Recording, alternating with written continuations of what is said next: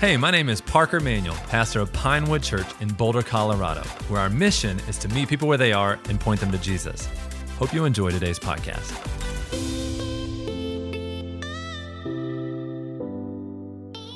Hey, church, I'm so glad you're here. My name is Matt Slaughter, and wow, uh, I am a lucky man after hearing uh, my wife bring it before. Y'all are probably better suited to hear her preach this message, but um, you're stuck with me for the next 20 to 30 minutes. Hey, listen, um, I'm going to start off with, with a story.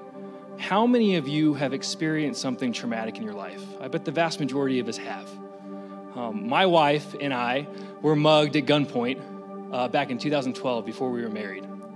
I know, really dark start. Uh, hope, hope, stick with me because it has a happy ending. I think we were we were mugged. It was late at night. I picked her up from the airport and uh, drove her to her apartment and literally two men jumped out of the bushes and said, Don't move, don't scream, to which Kayla did both of those things. Y'all pray for her because she just she doesn't listen, you know? Um, and in that moment, uh, one of the most terrifying moments of my life, like having a gun actually pointed at your temple, slammed down to the ground. They took our wallets, they took our phones. And then what the moment after they ran off, it felt like it felt like an eternity. It felt like hours. Um, but it was really just a minute before I was like, I guess, in my right mind to ask if Kayla was okay. Like, cause, like we were so scared. And thankfully we were. I think as far as muggings go, it went really well. And in that moment, I had a choice. And I think looking back at that moment, I still have a choice. I could play the victim and just let that trauma define me and break apart um, everything I believe and make me doubt my safety. really, that moment was a, a cornerstone in my relationship with Kayla, my relationship with God, and it changed the entire trajectory of our life. Shortly after that, about six, nine months later, we were married. Uh, we expedited our whole relationship. We quit our jobs, we moved to a new city, started a new community. We leaned heavily into our relationship with Jesus, and everything changed after that moment. And so we're going to talk about that. We're going to talk tonight about perspective and focus, where we put our focus. We're going to be in Philippians. We've been going through a collection called Heaven's Agenda. And the whole purpose behind this, this whole collection is to remind our church and the people watching that our agenda is not earthly in nature we serve a heavenly agenda. We're aliens here. This is not our home. Our home is in heaven. The whole book of Philippians is a is a it's called the epistle of joy. We've heard this before in the last couple of weeks. The whole purpose in the four chapters is just to encourage the people of Philippi. Paul's writing from prison, and uh, I love that word encouragement. He's, he, his whole purpose is to encourage the people of Philippi. It's to put courage into them. And I, before we get into the scripture, I want us to take a couple notes. Before the skeptics who hear that I'm about to talk about rejoicing and joy and looking at the bright side and changing your perspective, I want to encourage you that I too have historically wrestled with this idea of rejoicing in all seasons. When I get upset about something, and somebody tells me to look at the bright side or find the silver lining or look at the cup, cup half full, I get kind of frustrated because in that moment, I really just want to feel justified. I want to feel justified in my pain and I want to feel justified in how I believe that situation should affect me and how I f- should feel righteous in my response to that situation. But consider this rejoicing is, is a choice. Rejo- choosing to rejoice is choosing this verb, choosing this action. Whereas, like a lot of people will seek out happiness in life, and happiness is a noun and it's based off of circumstance, whereas rejoicing is something that I can conscientiously choose to do in all seasons. And the Bible is very explicit about choosing to rejoice.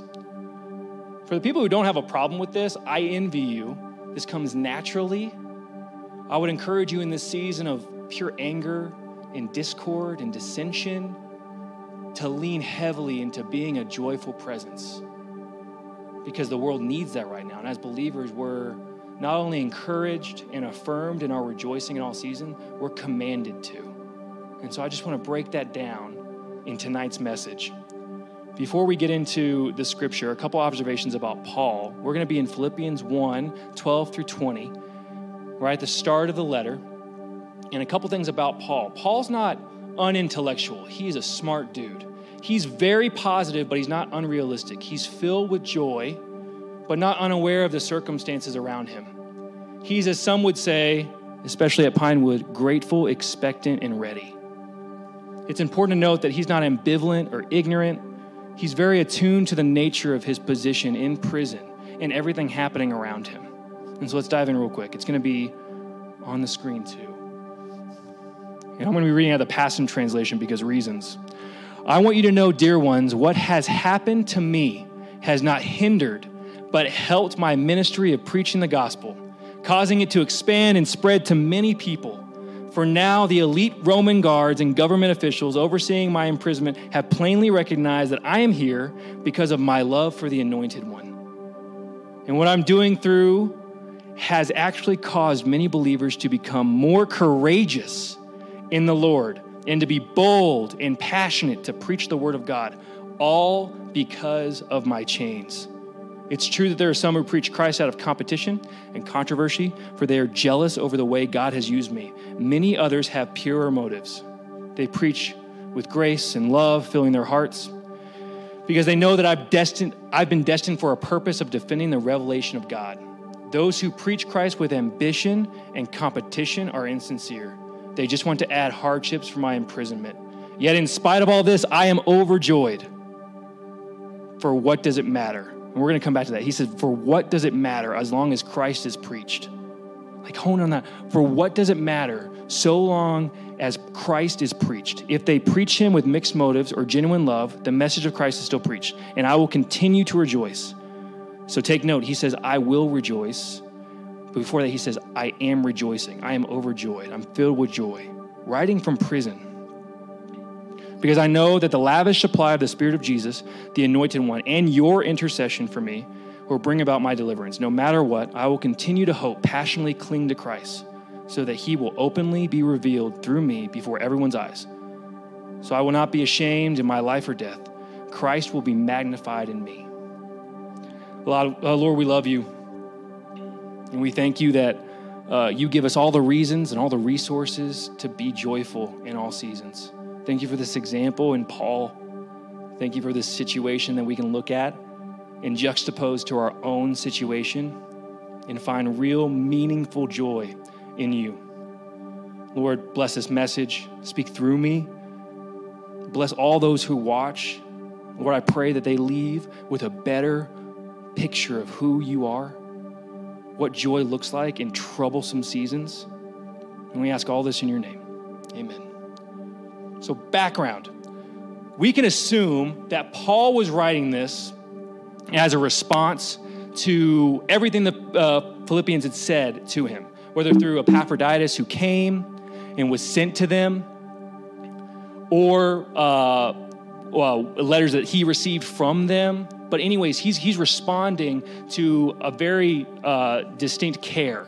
Like the Philippians sent a care package to him, and they they expressed concern for him, and so he's responding to that. Remember, Paul had every reason to be mad, upset, frustrated with God, even play the victim, spin out into this turmoil and just sit in it. But he doesn't. Can you imagine, like, like, like, for those that don't understand, like Paul's past, Paul used to be called Saul. He used to kill Christians. He actually stood by and watched idly as Stephen was stoned. He turned his whole life around for Jesus. And now, this is his second time in prison because of his pursuit of the gospel being preached. He was betrayed by those closest to him. He's literally sitting in a cell chained to somebody. Like I, like I just can't even fathom that. Like I feel like bad right now, like in this season, like I feel kind of like closed up, but it's like nothing, just absolutely nothing compared to what Paul was going through. He's chained to an enemy. I've had avocado toast every day for the last 109 days in quarantine. That's an honest thing. I have nothing to complain about. And I still find it hard to rejoice like Paul was rejoicing here.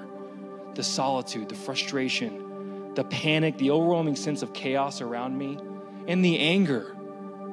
If you're like me, you're tired of just people being so angry. The anger is so real around me. And it's really, really hard to rejoice when you're confronted with so much contentment around. But Paul, it's like he doesn't even, like, it's like he doesn't even let it bother him. He sees it, he definitely recognizes it. He talks about it. But Paul's response, I want to call it two things. He says, So what? For what does it matter? And that word is, uh, is from a Greek word, tigar, and it means what about it or so what. And it's almost like not condescending, but it's very assertive. He's saying, like, yes, I see that, but why? What does it matter? And it reminds me of how Jesus responds to Peter in John 21. Peter is asking about his future to Jesus. And Jesus says, You're going to be taken where you don't want to go, and you're going to be clothed in clothes that you don't want to be wearing. As if to like predict his death, his crucifixion. In that moment, Peter goes, Oh man, like that sucks.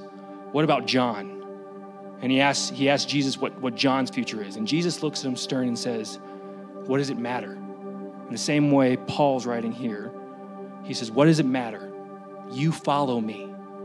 As if to say, Focus. Focus, dude. It's not about everything happening around you. Follow me. That's the goal. That's the gig. And I love that so much. I love his focus. Second, he says, I rejoice and I will rejoice, both present and future, not even knowing what his circumstances are going to be. He says, I am rejoicing, I am overjoyed, and I will be joyful.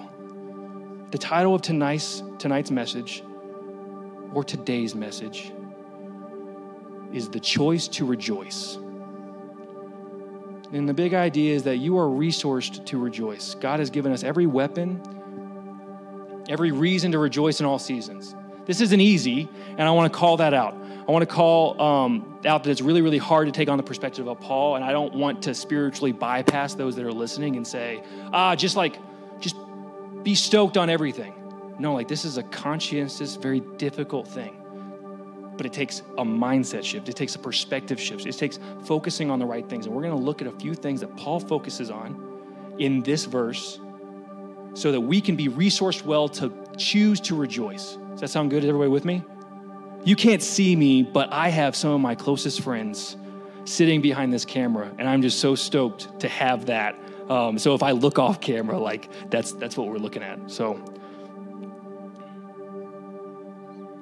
before I get into the text, um, this is a necessary thing. Uh, it's, it's, it's necessary because it's talked about in all of the Pauline letters. He, he, he puts emphasis on rejoicing.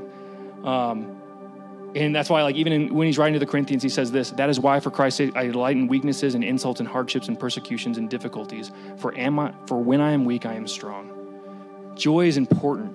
A pastor in Chicago named Bruce Larson says it really, really well. He says, Joy is the surest sign of the presence of God. The bottom line for you and me is simply this grimness is not a Christian virtue. I let that let that sink in. Like grimness is not a Christian virtue. There are no sad saints, he says. If God really is the center of your life and being, joy is inevitable. If we have no joy, we have missed the heart of the good news, and our bodies, as much as our souls, will suffer the consequences. It's not about being fake. I'm sure, like, you hear me say that and say, oh, just rejoice. It's not about being faith, it's about being faithful. It's about looking at our situations and saying, What am I commanded to do? What does being faithful and obedient look like in this season? It's to remember. It's to remember what Christ did so that we can be joyful because it's important. It's an, it's an important, uh, important thing for others, for non believers to see us and to see that we are overjoyed. And then to ask questions and go, Why? Why is he or she so different? And then we get the opportunity to tell them. So let's talk about how. In the very, very first part, Paul looks at and says, verse 13, I want you to know, dear ones, what has happened to me, I'm in prison, has not hindered, but helped my ministry of preaching the gospel, causing to, to, to expand and spread to many people. This is the best part. For now, the elite Roman guards and government officials overseeing my imprisonment have plainly recognized that I am here because of my love for the Anointed One. That's one thing I want you to focus on. The second, and what I'm going through has actually caused many believers to become even more courageous in the Lord and to be bold and passionate and preach the Word of God, all because of my chains. Paul flipped the script, man. He understood that God was still in his pain and it was all part of the plan because he he went he said I, his whole goal background his whole goal was he knew he was going to Rome to preach the gospel but he thought he was going to go as a preacher and he went as a prisoner and that's like so mind blowing to me. He went thinking that he was going to preach the word to the masses in one way, and he actually went and preached it to the Roman soldiers. Instead of looking at it like, I'm chained to this guy and I'm in this cell, I can't do what God's called me to do. He says, No, this is exactly what Paul or God called me to do. He says, This guy, I'm not chained to this guy, this guy's chained to me. And they cycle Praetorian guards every couple hours. And so he just had like people given to him that were chained to him. He's like, I guess they're just going to hear about Jesus. Like that was his mindset versus saying, I guess there's nothing I can do. I can't fulfill my mission. He totally flipped it. He said, No, like that guard's going to hear the good news every day. And the second thing is, he said that this struggle would give confidence to others. He says, My imprisonment isn't for nothing. This doesn't prevent me from doing my mission. It actually makes it more profound and gives confidence to people who also want to be a part of this. They look at Paul and they see that he's in prison and he goes, Oh man, if he's in prison and he's being that bold, I can be bold. I can be bold in my workplace. I can be bold with my family. I can be bold with my friends. And that's exactly what he speaks to. He says other people are doing just that. I'm going to give a few examples. My favorite brewery in Boulder, Colorado is Sanitas Brewing. I'm not being paid by them. I just super love the brewery some of the best beer, best tacos. When they first opened, they got a lot of they got a lot of publicity. All the papers wrote about it and they said, "Man, some of the best upper echelon of beer that you'd ever had. Tacos are fantastic, but there's this one thing that kind of sucks. There's this train that comes by every single 20 or so minutes, and it's like shakes the whole place.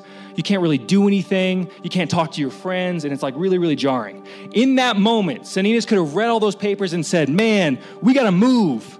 This wasn't the plan. We got to go. This place stinks. Nobody likes it here. We can't set up a good environment for people. But instead, they said, How do we look at this as an opportunity?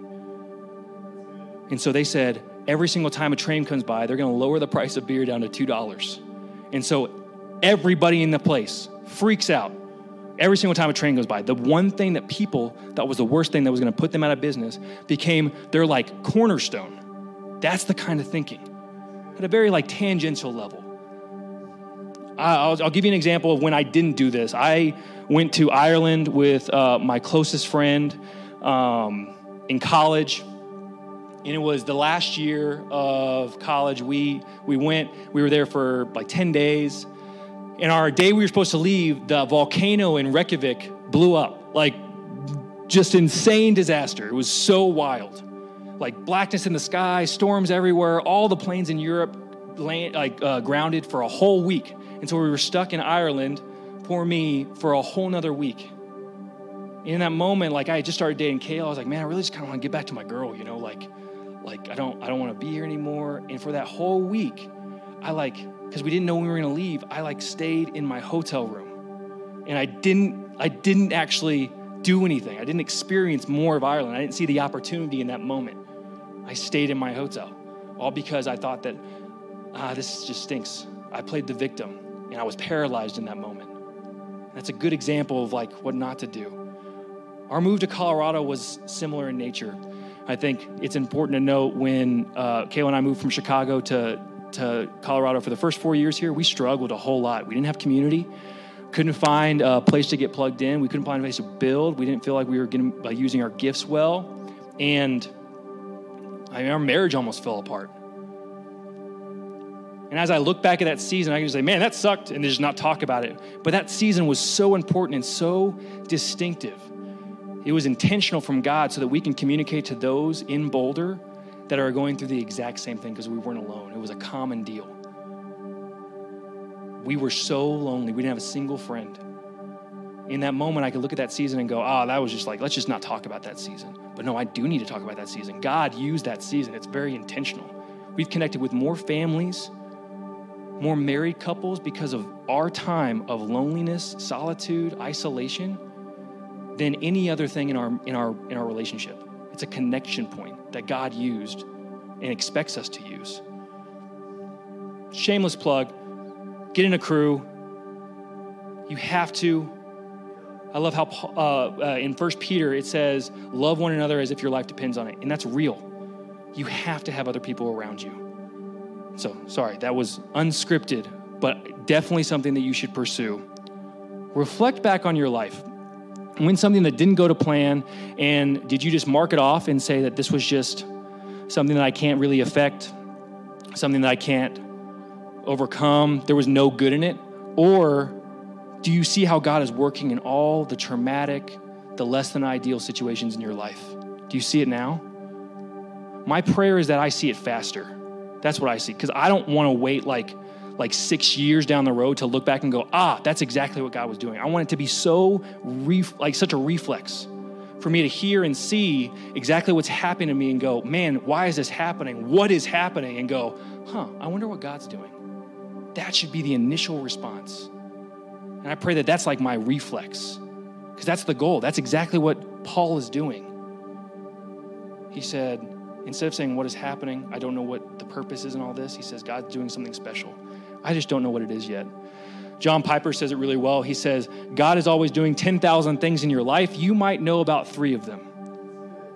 Like, he's got it, man. Instead of the constraints, Paul focused on God's providence. That's the first thing we see. The second thing we see is that instead of focusing on the critics, Paul focused on God's power. In, in uh, verse 4, 14, it says, It's true that some preach Christ out of envy and rivalry. The former preach Christ out of selfish ambition, not sincerely, supposing that they can stir up trouble for me while I'm in chains. Paul could have focused on the selfish or false motives of his brothers and sisters, but instead he chose to focus on God's power through the gospel in their testimony. That's all he cared about. He goes, What does it matter so long as Christ is being preached? As if to expect that God is going to work through that. He's talking about two specific types of people. He's talking about people who are overruled by selfish ambition, and that word is used in a very political sense. And this is very timely. He's talking about people lobbying for their selfish ambition of their personal gain or their political party for instance, they were said to, instead of saying, uh, Hey, are you for Jesus? Do you know about Jesus? They're asking, Are you for us or for Paul? And man, like, does I hope that I hope that resonates with you. Cause because I feel I feel that. I feel like people are talking about really ground level stuff when really we're supposed to operate at a much higher altitude. Like even in the church, we hear that. Are you a Bethel person or a VOUS Church person? Are you a Hillsong person?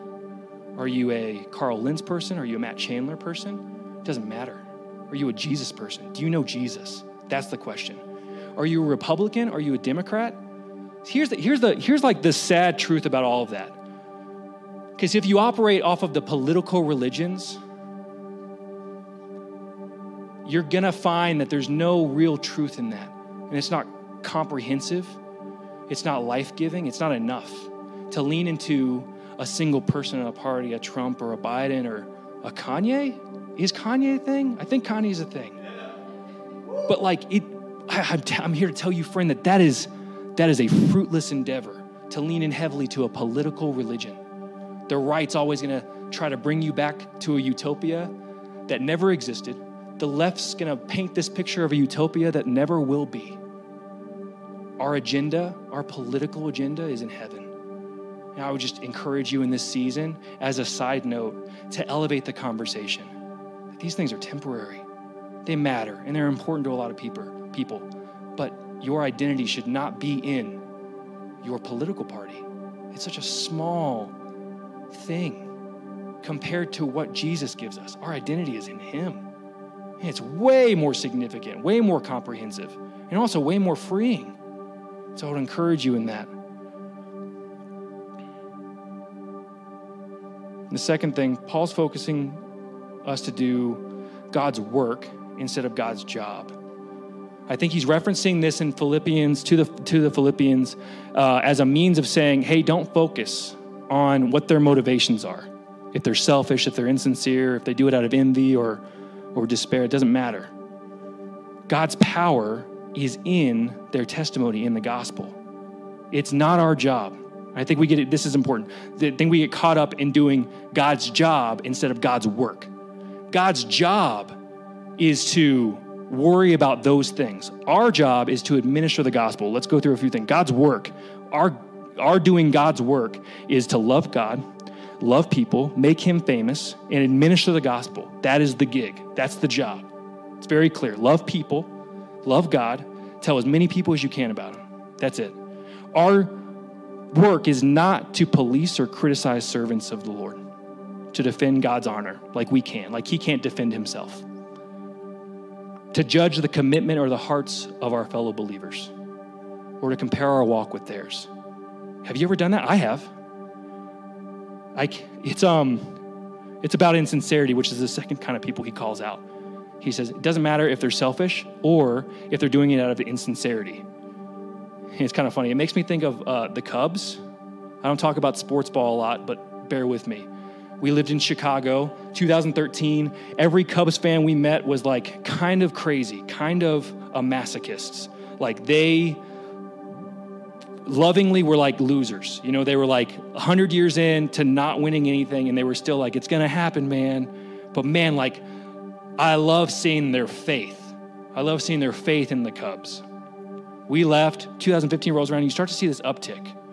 They win the World Series in 2016, and all of a sudden, everybody's a Cubs fan. And I'm sure in that moment, it was really, really hard for those initial Cubs fans who sat through it through the dark times, right? And they looked around and they go, You aren't a Cubs fan. I feel the same way about Marvel.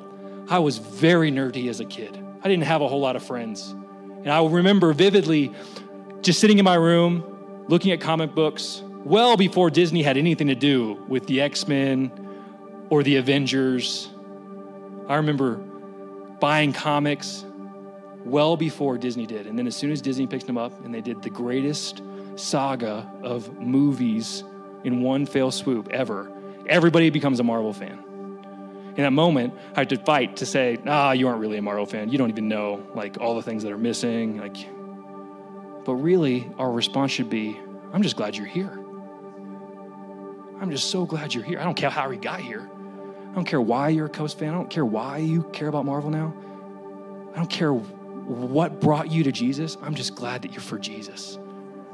Because God's gonna God's gonna deal with their heart.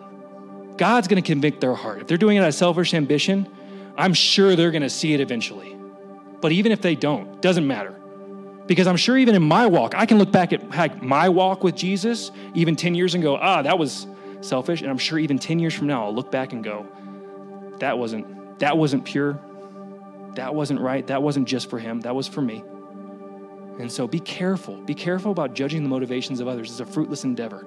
All that matters is that Christ is preached. That's what Paul's focusing on. Care less about how and why these people are here and just be stoked that they're here.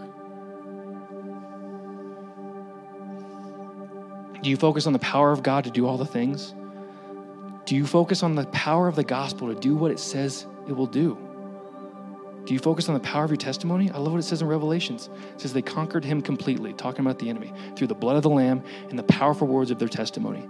They triumphed because they did not love and cling to their own lives, even when faced with death. So rejoice, you heavens, and every heavenly being. There's power in the gospel. There's power that we can't understand the gospel. When you present the gospel or your testimony to somebody, it will literally change things.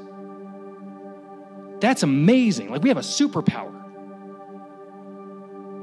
Are you focused on that or are you focused on criticizing? Are you a Bethel person? Are you an elevation person? Do you like Chandler or Rich Wilkerson?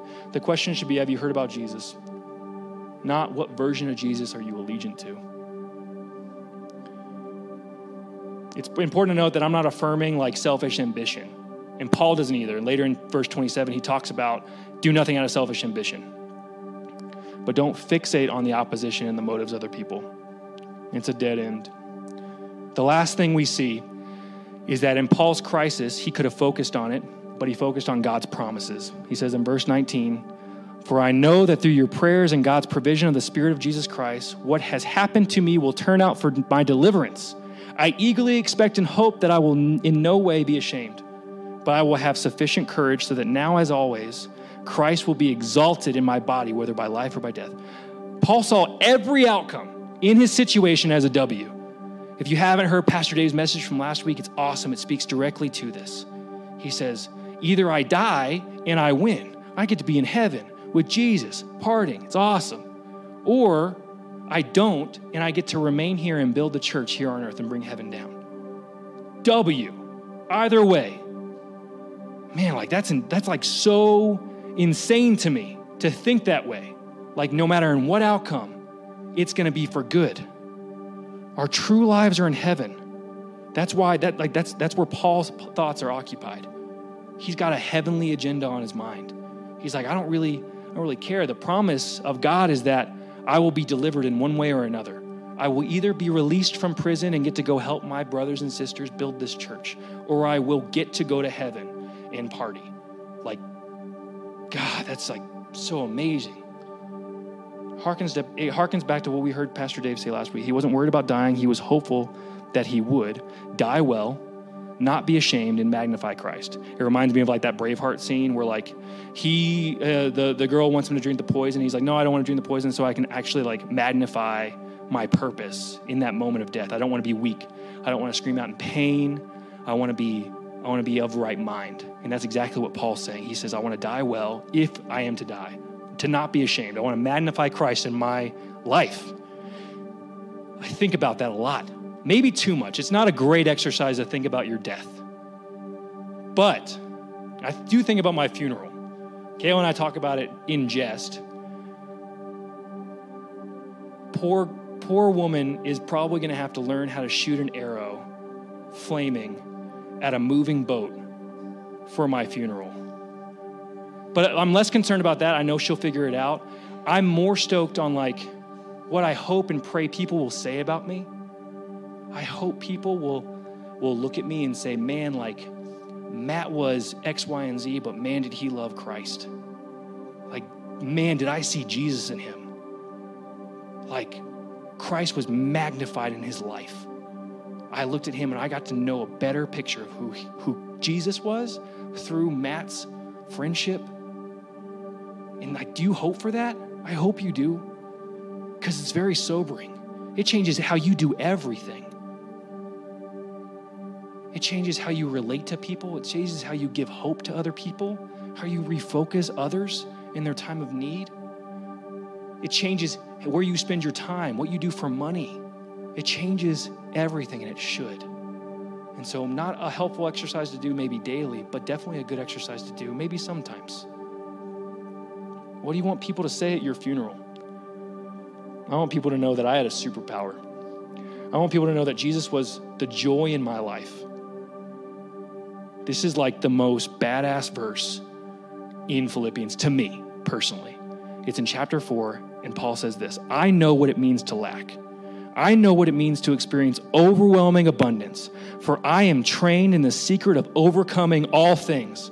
That's a that's like so cool, for I am trained in the secret of overcoming all things, whether in fullness or in hunger, and I will find that the strength of Christ's explosive power infuses me to conquer every difficulty. That is like so cool. We get that. In Jesus, we get that. We get it by dwelling on the promises of God. He says, I will be with you, I will protect you, I will free you, I will break change, I'll be your strength. I'll answer you. I'll provide for you. I'll give you peace. I'll always love you. I'll always heal you. I will multiply you and your strength. When we dwell on the promises of God, man, it's like we can overcome anything. Do you want to be trained in the secret of overcoming all things? I, I do. Do you want the ability and the resources to choose joy in every season? The reality is this if I'm not rejoicing, it's because I've lost sight. This is like a really hard if statement that I've struggled with this week, especially if I'm not rejoicing, it's because I've lost sight. I've forgotten what matters. I've lost focus on His providence, His power, and His promises. Look, these secrets that Christians have, focusing on those three things His providence, His power, and His promise turn all of our troubles into tools for the kingdom. In a moment, all of our turmoil and pain becomes something that God can use for good. What the enemy intends for evil, me getting mugged, loneliness, depression, can be used for good in the kingdom of God. But you have to think about it that way. You have to completely change your perspective and your focus. Listen, so I'll leave you with this. I don't see a reason why you wouldn't want to have this superpower. If you want to know what this secret is, to be trained in the secret art of overcoming all things, all you need is to receive. Look, here at Pinewood, we're Jesus people. If it isn't abundantly clear, we believe that this man was sent by God, who's his only son, lived a perfect life, died a gruesome death, buried, rose again after three days, did all of that because we're broken and we're sinful and we need him. And to live and party with him in heaven for the rest of eternity, all we have to do is receive that gift that he did that and claim his, him as Lord of our life. Listen, I don't, I don't hear about a lot of people who convert to atheism on their deathbed. I hear a lot about people who convert to Christianity. I hear a lot of people who go, I want to know that hope. Right now, in my darkest moment, I want to know that hope in Jesus. I would just encourage you don't wait. Don't wait until your deathbed. Don't wait until the end. Do it now and experience the ability and the resources to rejoice in all seasons. Hey, thanks for listening. If you'd like to learn more, or if you'd like to join us on a Sunday, head on over to pinewoodboulder.com. If you enjoyed this podcast, please share it. And if you'd like to be notified every time we post new content, then subscribe. And remember, just keep coming back.